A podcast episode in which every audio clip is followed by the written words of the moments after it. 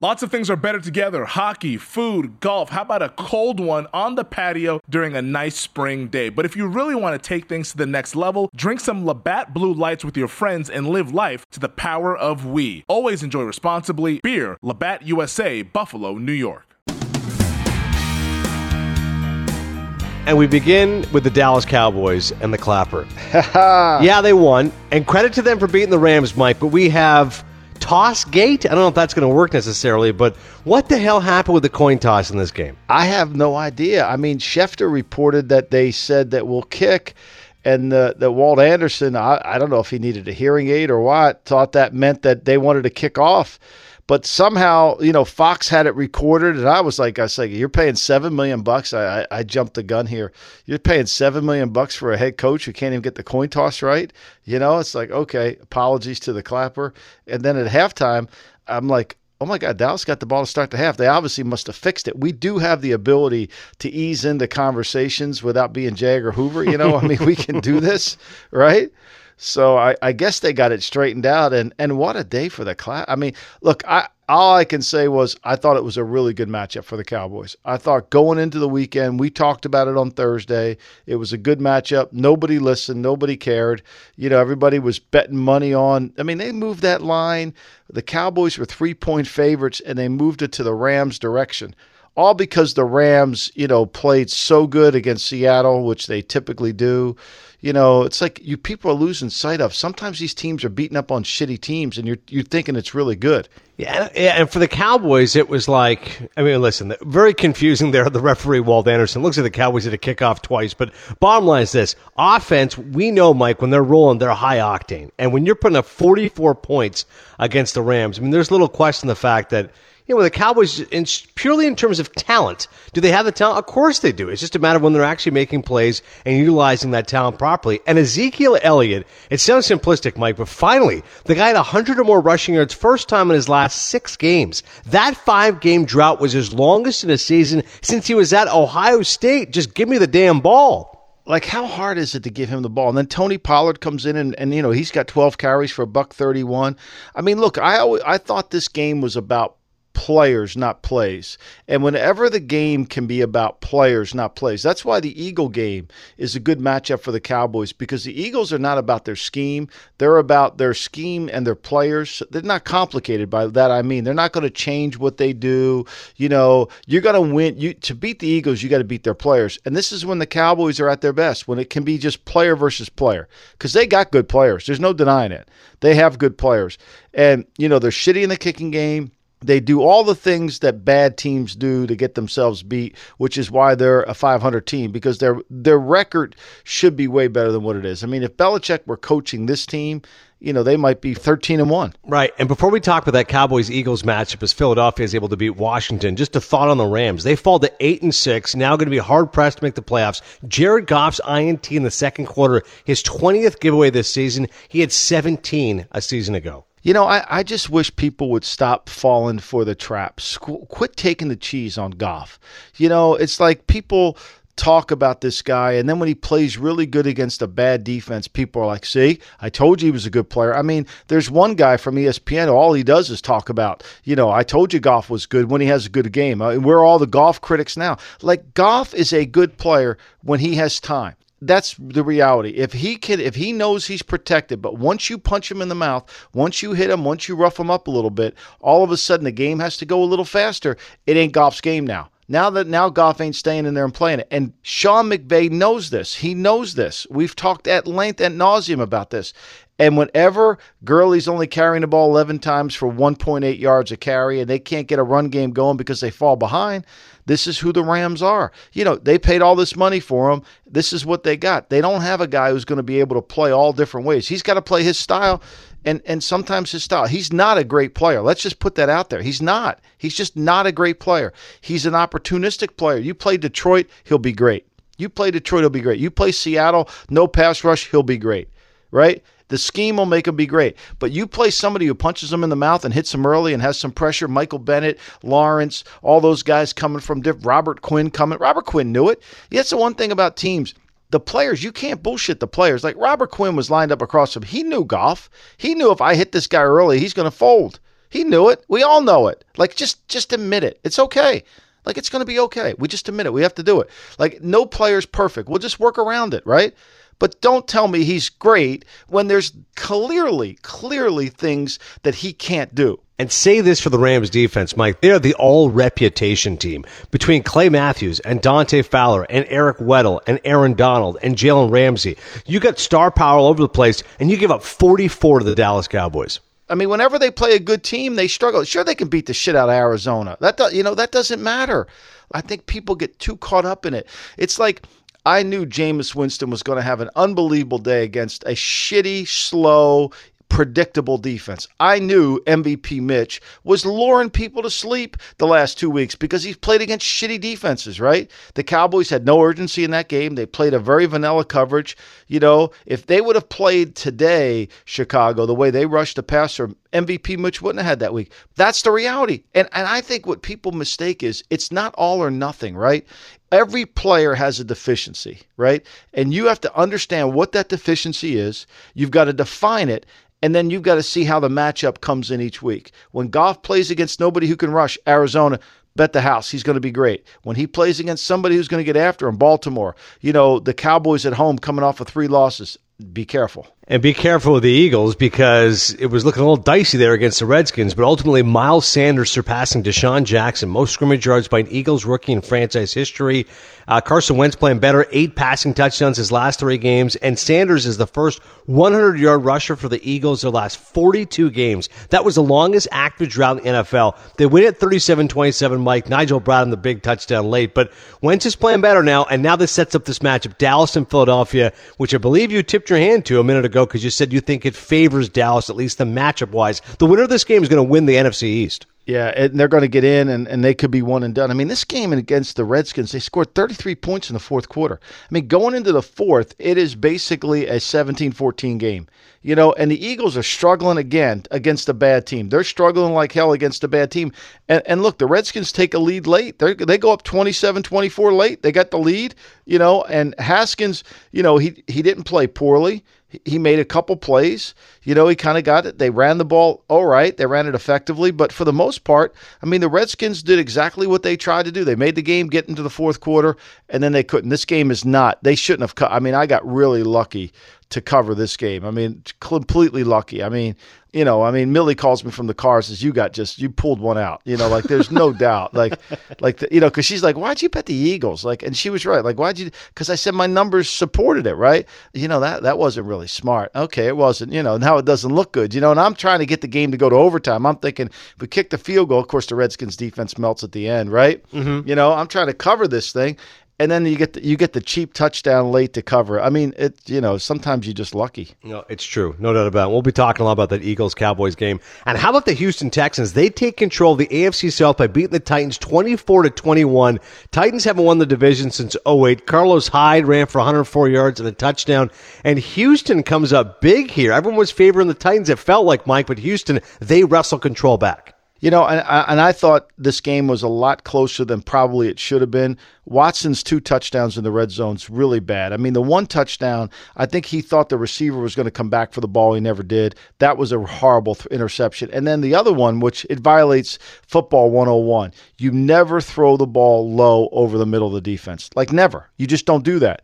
And you know, even though that pass, you know, you fake that pass and you try to throw it in there, there's too many bodies in between the receiver and the quarterback. That gets intercepted. He throws two touchdowns, two interceptions in the end zone basically and they still win the game.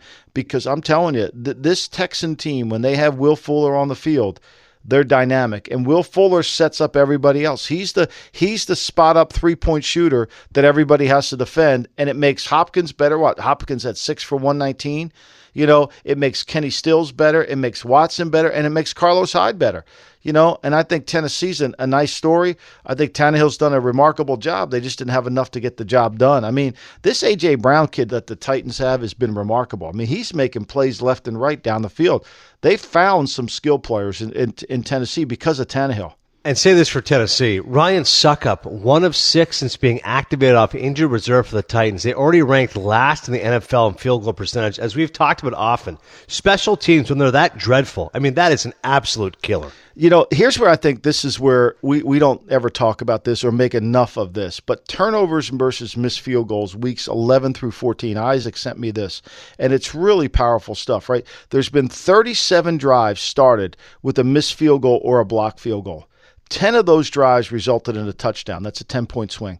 Seven of those drives resulted in a field goal, six point swing. The other seven resulted in a fumble, turnover on downs, and interception. 15 of the 17 scores that resulted from missed field goals were by winning teams, over 88%.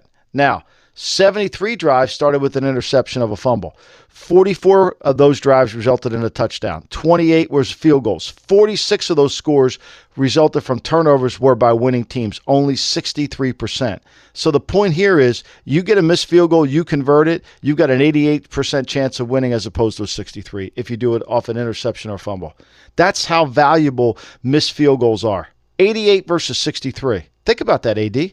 Yeah, that's a significant number, man. That's crazy. And another number for you, one more before we close the book on this game. Houston looking for their fourth AFC South title in six years under Coach Bill O'Brien. Done a nice job there, hasn't he?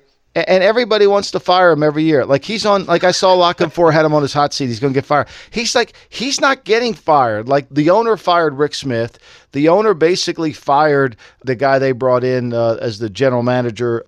Brian Gaine. They fire Brian Gaine. Like they're going with Billy O'Brien. He's got Jack Easterby down there. They're building a team. I mean, they're actually do. They're not consistent, right? They're not consistent. Part of the problem is that goddamn Will Fuller. Like I don't know what the hell he's doing. Like at some point, Will, you can't be hurt all the time. You got to stay on the field. No question about it. And Houston now looks in pretty good shape. And here's the topic that I can't wait to discuss here on the shuffle, which is Jameis Winston. As we move to the fact the Bucks beat the Lions 30 to 17.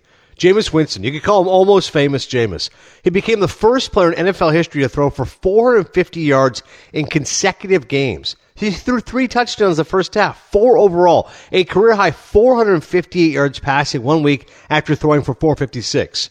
But even though both Tampa and Detroit will not reach their goals this season, Winston here making the most of his opportunity to try to get a new contract when his deal expires following the season. We've talked about at length here, Mike. He's a turnover machine. I think there's probably some character issues, but some of these numbers he puts up are crazy. What would you do? You're the GM of the Tampa Bay Buccaneers. I mean, I watched him today because I, I, went, uh, you know, on the pod. I said take Tampa, and, and, my buddy Bill said, "You, you, why would you do that? Like, you know, you Winston, you got you're going against your own your own theory." I mean, it was too obvious in this one. Like the Lions are basically they just want you to throw the ball on them at, at nauseum. I mean, if you need a 124 quarterback rating and you need four touchdowns, go visit Detroit. You're going to get it right now. just take a plane, go up there. Matt Patricia will play nice soft cover two. Will play cover one. You want a high school defense? We got that for you. Don't worry. Come on, come on up here. We're slow as shit too. Feel free. Come on up here. Third and 20, no problem. You can convert it. Hell, you don't want to run the ball at all? Shit, come up here and throw it 42 times. We don't have a problem. Crowd noise, not big deal. No big deal. You can can do it. I mean, it's the greatest thing all. It made it made. I mean, when you make MVP Mitch look good, seriously, when you make MVP Mitch look good, you, you, you something's going on. Today I'm watching Winston because I've invested I invested my recommendation in him, and I'm thinking, you know, I think if you cleaned it up a little bit, if there was more attention to detail, you almost have to pay him. Like I've gone 360 on this guy. I, I actually think going 360 is the purest way to reach the right decision. because I think you gotta you gotta fall in love, you fall out of love, and then you fall back in love. Maybe that's what Elizabeth Turner and Richard Burton were doing all that time. You know, they were going 360 on this shit. You know, right? Liz Taylor, Butterfield Eight. Nice. Yeah, there you go. I love it. You could do it. You know, like I'm thinking, like maybe I just gotta fall. You know, like I gotta figure this out because, like, where am I going to get somebody better than him? And if I could just cut down, and some of these turnovers, in fairness to Jameis, are not always on him. He threw one early in the game. He threw one early in the game. There's no doubt. I'm just thinking you're going to have to live with them. I think at some point you just got to say, you know what? He's going to have some, and we got to clean him up. But I mean, he makes too many plays. I mean, Brett Perriman is now the receiver that the Ravens thought he was going to be. So you're going to pay this guy like twenty million dollars a year, even though you're not fully confident in his in his ability. I, what am I going to do? Where am I going? Where am I getting somebody else? Right. You know, where am I going? I mean, he's better than Mariota. I mean, Mariota can't do half this shit. Right. Where am I going? Like I got to do it, and and I know he did it against a shitty team, you know, in Detroit, and, and and I just wouldn't even look at the tape. But to me, for them to only be a three and a half point favorite up in Detroit, like how is Detroit going to get any yards? How are they going to do anything? I mean, David Blough threw for 260. He had two interceptions. One I think was a pick six. But I mean, they got no running game. I mean, Detroit's actually got Detroit's leading receiver is Danny Amendola. I mean, Golladay couldn't make a play. Marvin Jones is on IR. You talk about going from good to bad instead of good to great. I mean, Detroit. Now, I don't think they're going to fire Matt Patricia, but if you're a Lions fan, you can't feel good about the future of your franchise. No, they're hoping to at least turn things in a positive direction. Instead, it's been a regression. Just been a miserable season for them. I mean, but you got to. Don't you agree? You have to pay Jameis. I think so too, Mike. It's just it's one of those that I would pay. Maybe it's kind of like Goff. Like I pay it, but I have serious reservations doing it. But it does come down to what's the alternative? Are you going to draft a guy? No. I mean, when I looked at Tampa Bay, I go, they're actually a 500 team, which is crazy. If you'd said to me like, oh, they're probably like six and ten this year. No, they're actually they could be a 500 team. I'm like, all right. Yeah. I mean, like, I don't know what else to do. Like, I, I have no idea. Like, I, I don't really want to pay him. I don't want to do a long term deal with him. There's no way I'm doing. I mean, I would franchise him probably one more year and draft one. I would do the same thing I would do with Tannehill. Franchise him, play him one more year, have a ridiculously high cap number, and then try to draft somebody. That's what I was going to say. I don't want to give him like 50 million guaranteed, right? Six, seven year deal, something absurd. Like then I'm going to have a heart attack. But if you could, yeah. And he's not going to, I don't think he'd agree to like a three year deal. So that's not a bad idea. If you franchise, I mean, all right, well, fine. Let's figure this out one more year and we'll do what we can. Yeah. I don't know. All right, when we come back, who's afraid of Virginia Woolf? Who's afraid of the San Francisco 49ers? They lose a heartbreaker to the Falcons while the Seahawks pick up the win against the Panthers. Mike and I will tell you what that means to the NFC West next.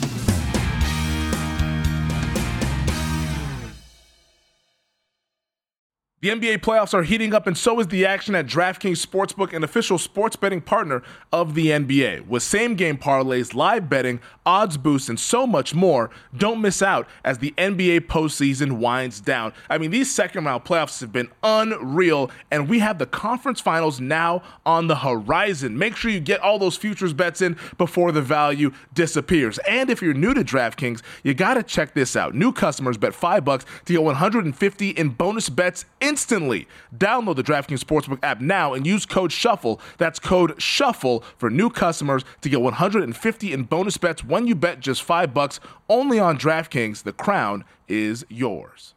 Gambling problem? Call 1 800 Gambler or in West Virginia, visit www.1800Gambler.net. In New York, call 8778 HOPE NY or text HOPE NY 467 369. In Connecticut, help is available. For problem gambling, call 888 789 7777 or visit ccpg.org. Please play responsibly on behalf of Boot Hill Casino and Resort in Kansas. 21 plus age varies by jurisdiction, void in Ontario. Bonus bets expire 168 hours after issuance. See dkng.com slash bball for eligibility and deposit restrictions, terms, and responsible gaming resources.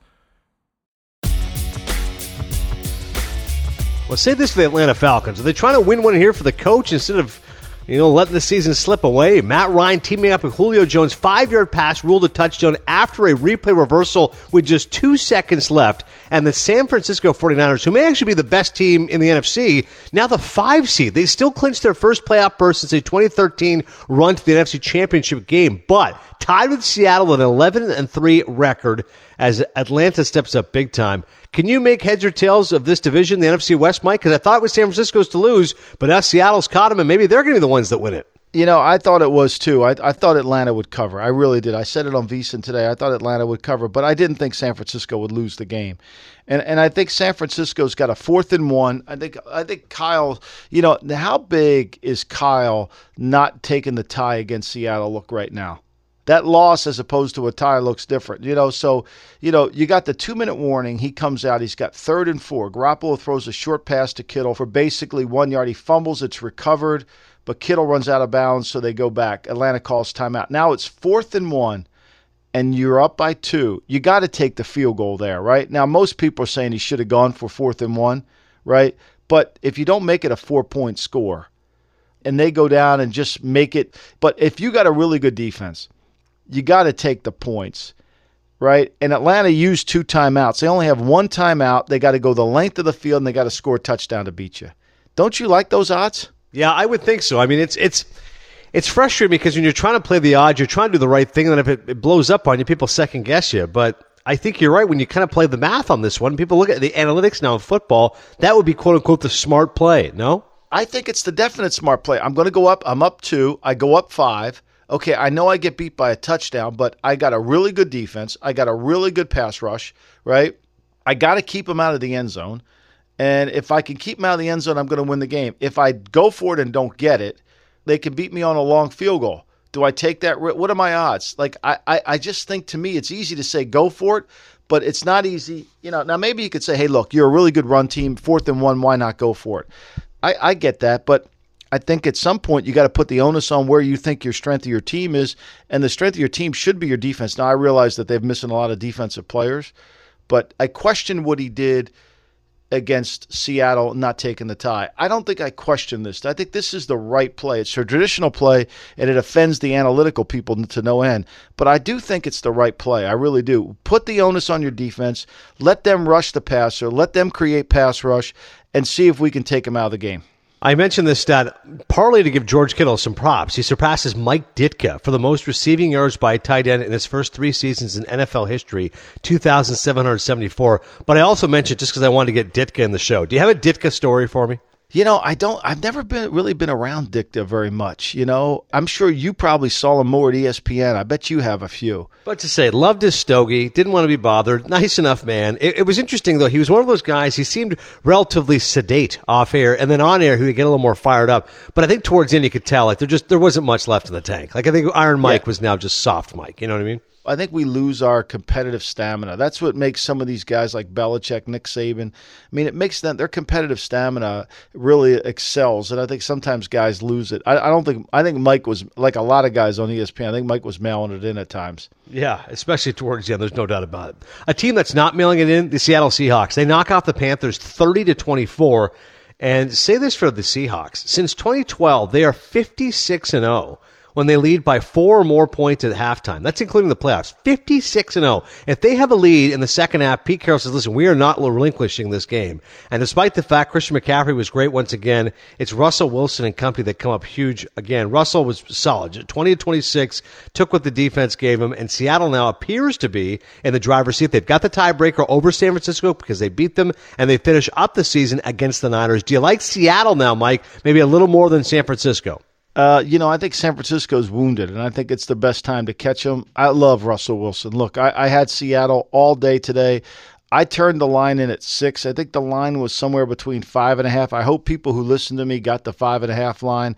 I'm going to count it as a tie for me at six in, in my overall pool.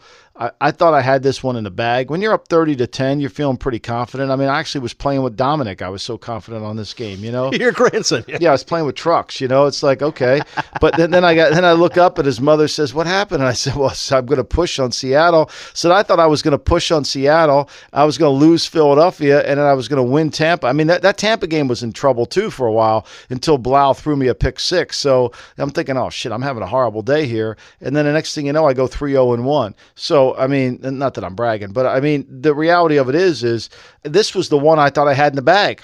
I thought I had this one in the bag, and I and I push on it. It just look they dominated the game. They ran the ball. I mean, Carolina's got a lot of work to do, and Kyle Allen obviously is not their answer at quarterback, and you know they just don't have enough defensively. I think it's probably been the biggest disappointment when you give up 154 yards rushing at home, four yards a carry with only a long of 23 with only a long. That means wow. that means you're taking a lot of body punches. You know, you're getting a lot of body punches, and, and you're not really. But I love Seattle's energy. I love the way they play. They, I knew they would bounce back. I, they have that. They have that resiliency in them. I knew they would bounce back. I hope Bobby Wagner's not hurt too bad. I really do. I, I saw he went down. I never got to see if he uh, where his injury was. I just hope he's not hurt too bad. Do you have uh, Wilson for MVP? You're still going with Lamar Jackson? No, I think this is over with. I mean, tonight, you know, it's funny. I've been watching this game here, Buffalo, and let me give you an update here. Yeah, Buffalo Pittsburgh defensive battle. It's 10 7. Pittsburgh's winning. But, you know, we're talking about Josh Allen, and nobody's talked about how the Bills picked Josh Allen over and traded up to get him over Lamar. Like seriously, Oh, I mean, like it's like we're not even having this conversation. Baker Mayfield loses today against Arizona. We they don't have that conversation. You know, he the the Browns picked Baker over Lamar. Lamar's going to be the MVP just so we get it ready to rock it ready to go. Like we could keep saying he's a receiver. Nobody said Josh Allen was a receiver. Of course, Josh Allen's not a quarterback either. He's an athlete playing quarterback. He's not a quarterback, right? And this is the problem with Buffalo. You know, anytime they play against a good passing team, a good a team that understands how to play pass defense and conceptually pass defense, they can't handle it. So, but we we don't talk about that. It's like Lamar's like out there, you know, he's the fifth quarterback picked in a draft and he's going to be the MVP.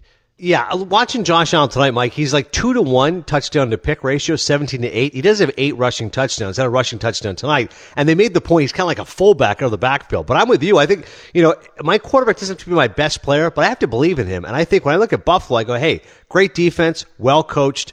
Uh, if they can run the ball, okay. But, but their quarterback is not going to win them games come playoff time. No, I don't think they are. You know, I don't think they're going to win them games, and I- and I think that's the real issue here. You know, and if whenever they've played a good team this year, whether it's been New England, whether it's been Baltimore, I mean, I know they lost to Cleveland. You know, so whenever they and Philadelphia beat them, those four teams that they lost to is because Josh Allen can't make plays in the passing game. That's a fact. Meanwhile, the Duckster, my man, the Duckster, he can make a few in the passing game. Nice. The Duckster knows how to do it. You know. Yeah, he's playing a good defense tonight, but so far Pittsburgh is hanging in there. It's third and two. Just before we get off that, it's third and two. Buffalo has the ball at Pittsburgh's 10 yard line, and Josh Allen takes off and runs and gets a first down. So, just as we said, athlete makes plays as an athlete. This is, you know, this is what he's going to do. You're not going to win like this in the playoff. You're going to have to throw the ball. But nobody sits there and says Josh Allen's got to throw the ball. We always say it about Lamar, but we never really said about Josh Allen. Yeah, that's an interesting point. Buffalo, big game against New England, of course, looming coming up. One more game before we'll get to our awards. Aaron Jones runs for two. Davante Adams got another. The Packers beat the Bears. The 200th edition of the NFL's oldest rivalry. The Packers sweep the regular season series for the 15th time in the last 26 seasons, seventh time in the last 11 seasons. They knocked off the Bears 10 3 in the opener. You said this before, Mike, about Green Bay. Yeah, they got Aaron Rodgers. Yeah, they got some flashy weapons, but you're not crazy about their defense. So I feel like when you look at their 11 and 3 record, you might think that's a little bit of fool's gold. All right, so you know, like like I thought he would struggle because look, the, the one thing the the Packers can do well defensively is rush the passer, right? And they were going to be problems for Mitchell because he's got to play faster, and whenever he has to play faster, it's it's really not going to work. But what I thought after the game was, here, he- here's my man Mitchell, right?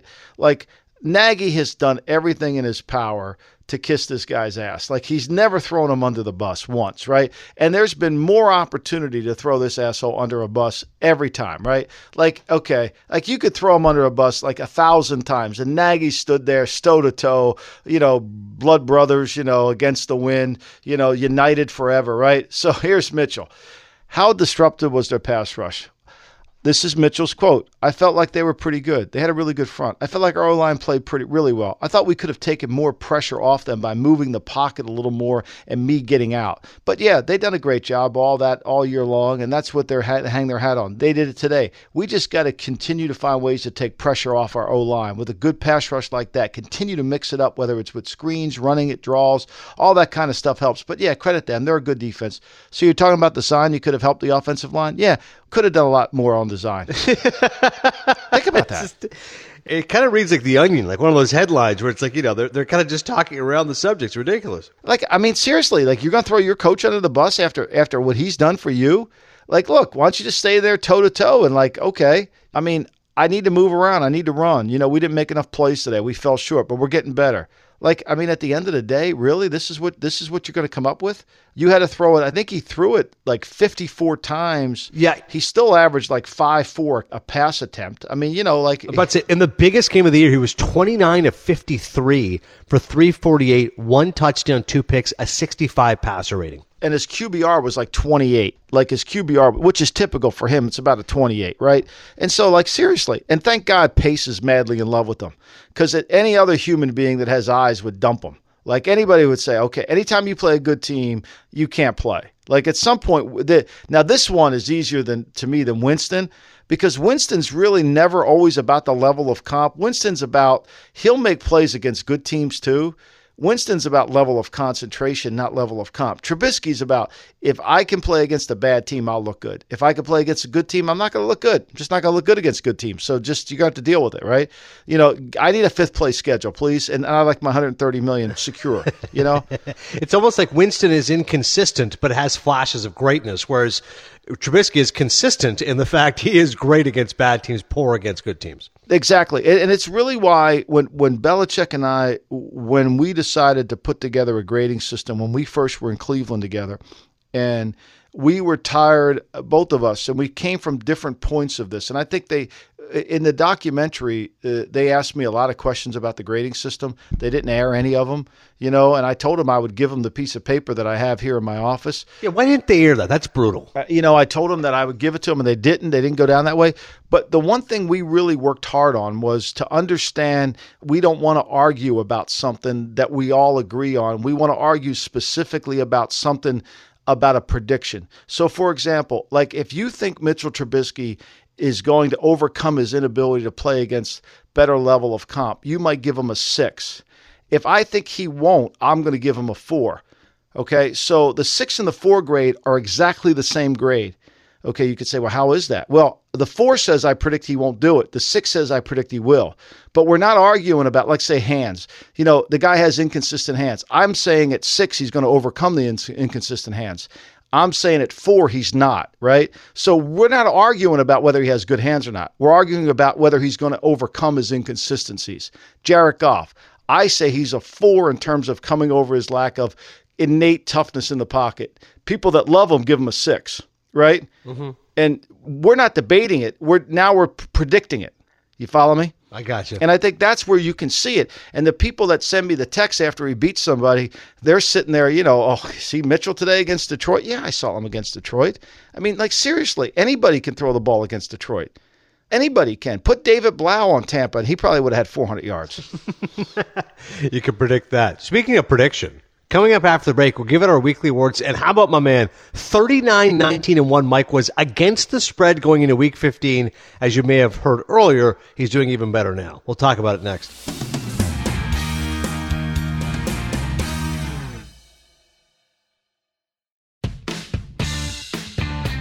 All right, updating you right now because we are watching Buffalo and Pittsburgh as we're recording the GM Shuffle right now. By the way, give out the GM Shuffle. Give us some love. Follow us on Instagram at the GM Shuffle and also on Apple Podcasts. You can subscribe and rate and review. I read all the reviews, appreciate all the feedback. Uh, as far as Pittsburgh and Buffalo is concerned, Mike, 10 all right now, a tight defensive battle. Yeah, I mean, this is the under was in play here tonight. The Duckster threw another pick to, to White you know he's now he's in a third and 15 I, you know this is the points are going to be hard to come by because both quarterbacks are just not consistent enough in terms of throwing the ball and, and these two teams can play pass defense and they're really fast on defense so all those checkdowns that they try to throw these teams rally to them and make plays well, it certainly has been a, a, challenging game to watch if you like offensive football. But speaking of challenges, you seem to have figured out a formula here when it comes to gambling. 39 19 and 1 going in. You are now 43 19 and 2. It's crazy. It's insane. I mean, I've been really look. I, as Millie would say, I got lucky as shit today with the, the, Eagles. I mean, to count that as a win, but then I got unlucky with Seattle. Like I feel like I should have won Seattle. So, like I feel like I was three and one for the day. But I'm not, not going to take a loss when I don't have to take one. But you know, 43, 19 and two, I'll take it. I mean, Billy Walters would like to have that, and he's in my he's the world's greatest gambler.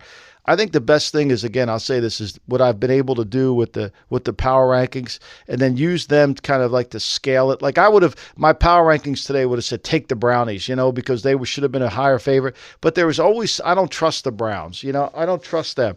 Like like everybody in the world, everybody, you know, Josh Appelbaum on VSiN was coming out with Patrick, and not that Patrick was with this because Patrick's the same way I am on this. Is like we're talking about all the sharps are in on the Chargers. Like there's like this secret hush money coming in. You almost feel like it's like, you know, Maxwell Smart going through two layers to bring the money in, right? There's a ton of sharp money coming in on the Chargers. They won't move the line. The, the books won't move the line. The sharps moving on. And I'm thinking like, I got Minnesota's a five point favorite. Like, like the Chargers, just because they beat shitty Jacksonville, doesn't mean they're any good. And we know the place is going to be filled with Vikings fans, right? So that's where I think it gets kind of confusing is when you get into this. When, when the fans hear the sharp money, they don't know. They say, oh, if the sharps are betting it, if these guys are betting it, if, if you know, if Joe Pesci's betting it over there in the Irishman. Did I tell you what I did last week? Millie went away. You went back and watched all the Pesci scenes. I watched again. every Pesci scene again. It was unbelievable. Incredible. He's incredible. He's going to get nominated for Best Supporting Actor. he should win it. It's like it's not even close. Like I just give him the award. Like the guy was incredible. Like I'd like to have lunch with that guy. Well, especially because you could t- talk about music with him, Frankie Valli, all that stuff. Oh, I know. And then I think he's like, you know, he's still like he's in a band or something. I think he plays, doesn't he? Yeah, he still sings. That's what he's been doing the last 20 years, playing golf and singing. It's incredible. I mean, like that guy is uh, just to think he was Harry, right? it's true. He was Harry Harry, that's right. from the Wet Bandits. He was one of the Wet Bandits. It's amazing the journey that they take. But you you you love the salad scene more. For someone who hasn't watched The Irishman yet, watch the salad scene. That's the one you love. the salad scene and then the cereal scene in the morning, you know, and then he, he asked the class, "How'd you sleep?" You know, like nobody ever has to ask me how I sleep because I can tell you the answer is good. Like I'll tell you, it's good. All right, uh, let's get to the teams who are going to make the playoffs. It's it's getting on the nitty gritty here. So New England, Baltimore, KC, Houston now in the driver's seat in the AFC. I'm with you on all those teams, and I agree with you on the wild cards. Buffalo and Pittsburgh. It looks like Tennessee is going to be outside looking in. So that means the teams playing right now in Sunday Night Football, we have them making it as the five and six seeds. If Buffalo wins tonight, by the way, they're in. This would mean Tennessee, despite a good story from Ryan Tannehill, they're not going to make it. Yeah, I mean that's. I think Buffalo. If Buffalo can find a way to manufacture any offense, this will be this will be an interesting game if they got to do it all over again because both these teams don't have enough offense to go to to do it all over again. They're going to have to play the same game over again. You know what I'm saying? I mean, they don't have a right or a left hand. They just have a right hand. Now you could say, well, Josh Allen will get hot. I, I don't see that. I don't see him getting hot because he doesn't control the football. But uh, you know, and then they got to play New England next week on Saturday, which will be a great day. Saturday's going to be a great day of football. Yeah, triple header of football on Saturday, and all those games are good games. Um, as far as the NFC is concerned, San Francisco, New Orleans, Green Bay, Dallas, Seattle, Minnesota. I'll disagree with you. I think the Eagles pull off the victory, and they will represent the NFC East. But both of us agree the Rams are done. The Rams are done. I mean, they're fanook. They're a fraud. you know, they're done. You know, I watched Donnie Brasco the other day too. That was good. Oh, Joseph D. Pistone is incredible. I watched that again because I, I needed to brush up on that. The fanook was a good line. Uh, they're, they're a fanook. I mean, there's no doubt they're done. They're out of it. Well, how about the fact that when, when it's Paul Giamatti he goes, "What's fugazi?" mean?" And Johnny Depp starts explaining. It's like Raquel Welch is one great piece of. Oh, forget about it. You know, you know the different connotations to forget about. It's unbelievable. See now the flow there. Like I thought. The, to me, The Irishman was so good in the sense that there was the unspoken word, and I think the unspoken word really made that movie. Right.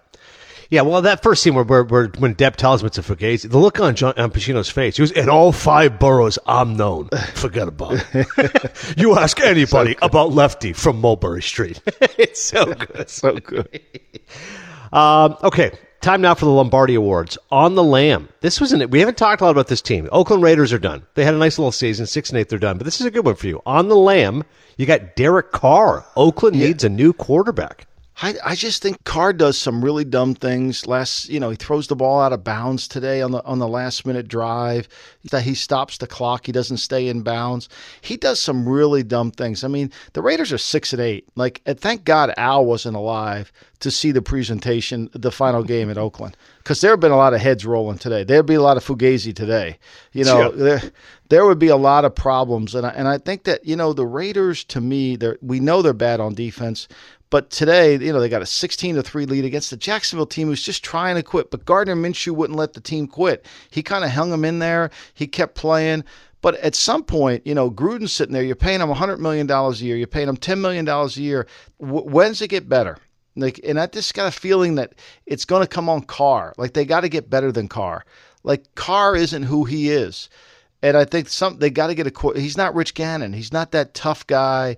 You know, he bails them. You know, he doesn't do enough good things. And if they can't run the ball, I mean, they, they barely punted today, and they couldn't get the ball into the end zone. What was he doing in Hard Knocks? You and I were making fun of. Was he talking he was nervous when he proposed or some nonsense like that? Yeah, exactly. Yeah, and I mean that I, that still resonates with me. Like I still feel like that's like I just don't see him as an innate tough guy.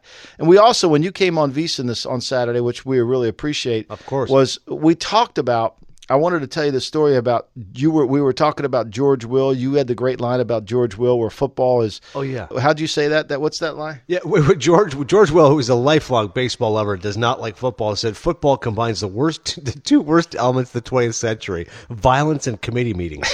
yeah. So anyway, so I saw George Will on this is back when I was at the 49ers. I saw him on a Phil Donahue show and I listened to him and I read one of his books and I don't know how oh I oh I called this bookstore in, in Washington to order one of his books. This is I should have I should have figured this out myself. This is pre Amazon days. Yeah. And I and I'm not political at all. I just thought he was like an amazing writer and I wanted to read his writing. So I'm not like I'm not like, hey, I'm a staunch Republican and I want to read what Will says from the complete right. Right. That's not me. You know, I mean, if anything, I'm a, I'm a, I'm what they used to call a Southern Democrat. I'm right in the middle. I like, I, I like to be perfectly centered. You know, I don't want to go far left, far right. But anyway, so I call this bookstore up. Wait, South, Southern Democrats, you're kind of like Jimmy Carter, maybe. Yeah, that's what they used to. There used to be a term called the Southern Democrat. It was somebody who was centered in the middle. There's a, like, you know, it was maybe conservative on on financial issues, liberal on social issues. You know, however it is, Yeah, right? yeah. So, and that, you know, like for me, I don't have any right to have a tell a woman what she can do. Like I, that's not that's not my job. I don't know that, right? Yeah, right. So anyway, I call this bookstore in, in Washington and I ask him if I can get this book because it was the, that somebody told me it was the only bookstore that had it. So the bookstore ends up telling George Will that this guy from the 49ers wants his book. And I'm in Oklahoma City and I get a phone call like the secretary says George Will called you today. I'm like get out of here. Stop lying to me. I'm in Oklahoma City. I'm doing I'm doing Oklahoma State, right? He said George Will called you today. He wants you to call him back get out of here, right? So I called George Will's office back. Oh, he gets on the phone. Oh, thank you very much. I'll sign that book for you. I'm really honored you did that. What a what a credible guy. He said, if ever in Washington, we'll go out to lunch. Well, Yeah, sure. Just so happens, like like a month later, there was an All Star game in Washington that week. So I I flew down to Washington and watched the All Star game to go back. He took me to lunch. He took me to lunch. And, and it was like great. I sat there and lunch at this place, and it was unbelievable. It was like great. I listened to him. He talked about a bunch of things, and every now and then, we, you know, we would keep in touch periodically through the years. So that one year, we're playing the Redskins back in Washington, and I was going to go to this. It was the all-time weekend for me. I, I went back to Washington, and I went to Hickory Hill to spend a day with Ethel Kennedy because she invited me over, Wow. gave me a tour of the property. That was incredible. And then George Will came to practice. So George Will and his son Jonathan, who I got autographs for. Now Jonathan has Down syndrome, and he loved Joe Montana. So when when Will sent me those books, I got him an autographed Joe, Montana jersey. Oh, that's really so. I got Jonathan there, who's you know, uh, and now he's like. I want to say Jonathan's like 28 years old at this time now. He worked for the Washington Nationals in baseball. That you know, he's he has his own life, you know, and so he's on the field. And, and Al's at the practice, and Al sees George Will over there, and he, what's he doing here? And I'm like, I, I invited him to practice. Oh, just tell him to stay for a second. I got a few things I got to straighten out with him. so, so like this is like none of the players knew who George Will was except Warren Sapp. Warren Sapp comes over to Will and says, "Mr. Will, I read you.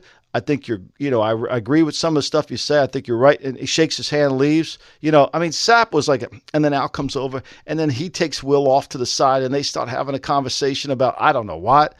But I, you know, and then that was it. And I was like, "Eh, "He's a pretty good guy." I'm amazed that Warren Sapp is like that well read that he knew George Will's work. it was unbelievable, right? I mean, it was unbelievable. I mean, and, and he's such a nice man. I mean, Will was such a nice man that, you know, he was like just, and he genuinely only came because Jonathan, his son, really likes football. It was great. And now, oh, oh, he's a pretty good guy. That story is great. I love it. Al would not be happy watching that Raider team today. There'd be some heads rolling. Trust me on this one. I can imagine. Well, Jerry Jones is feeling good for a day. The Fred Palermo Award, best game plan going into the week, goes to the Dallas Cowboys. Yeah, we called it. I mean, I thought I thought they would. You know, I mean, it's it's about players, not plays. Whenever it's about players, not plays, they're pretty good. Buffalo's up 17 to 10 with about 7 minutes to go as we record this.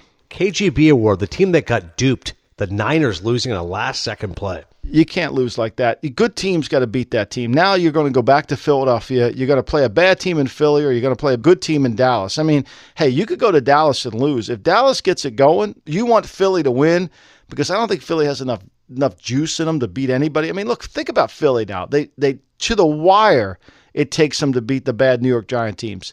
And then to the wire, it takes them to beat a bad Washington Redskin team. Like, I don't know how much juice they have in them to beat any good team. They can beat some bad teams. I don't know if they can beat good teams. Yeah. That loss, the Dolphins, still uh, it's shocking to me. That's so horrible, disgraceful. Why did we win? Why did we lose? Uh, the Cowboys win because they utilized Zeke in the offense, which is how we began the GM shuffle this week. And the Rams lost because Jared Goff can't handle the heat. He can't handle the heat. I mean, it's as simple as that. At some point, you know, if if you're going to invest in Jared Goff like you did, you're going to have to spend all your draft picks on offensive line. You got to build the greatest offensive line in football because if you don't have a pass protection offensive line, because remember this, what I've always said about Goff, once it becomes a drop back pass game and he has to throw the ball quickly, it's over. You're not winning. Meantime, if you don't know now, you know. Speaking of Goff, the Rams are dead. They're dead. I mean, there they go from Super Bowl, and now they don't even get back. They don't even make. It's a typical Super Bowl syndrome. I mean, Sean McVay is going to have to have to handle some things and, and really reevaluate where he is. They make that trade for Jalen Ramsey, and now it's just like, yep, so much for that. Yeah, now you just basically you're giving away. Uh, you know, you're going to be picking somewhere in the twenties, right? All right, so who is courageous? You go the Cowboys putting up a big win against those Rams, and desperate of the Chicago Bears, a 500 team. I mean, it's over with for Chicago. You know, maybe Mitchell will get uh, Matt Nagy to sprint out, sprint right to let him do. So he'll start calling plays. You know, maybe he'll start doing that. I don't know. I mean, I think. Look, let's face it. I mean, I don't even think the Packers played their best game offensively. I mean, they had a receiver wide open early in the game, dropped the ball right between his arms. I mean, Rodgers made a couple great throws. But look, I'm going to say this. Even at that game, I don't know if you saw this clip, but when you watch that game, the last play when they're doing the lateral, if the kid would have lateraled it to the side, more. Yeah. one more, it's a touchdown. They win. They get, then they got to get the two point play, but still they had a chance. I know. That play was unbelievable. I agree. If they had pulled it off against the Packers, I'm like, oh my God, you're right. They didn't have a chance. Uh, last thought here: Colts and Saints. I think it's kind of an uh, uninspiring match, only because the Colts are six and seven. Speaking of juice, they've lost juice late in the season, while the Saints are in the driver's seat right now at ten and three, and they're at home playing at the Superdome under the lights Monday night. Yeah, I, I mean, I, I like the Colts and the points. I think the Colts will keep it close. But look, the Saints just got a huge break with the Niners losing. You know, it kind of gives them a little bit starch in terms of the seeding. You know, because the, now Seattle's in first place in the in there. So I, I think that you'll see, especially Sean Payton's offense against a zone concept team. If Indy doesn't play with more diversity on defense, I think it's hard. But I, I would take the, the Colts and the points. Where there's a George Will, there's a way. Thanks for listening to the GM Shuffle.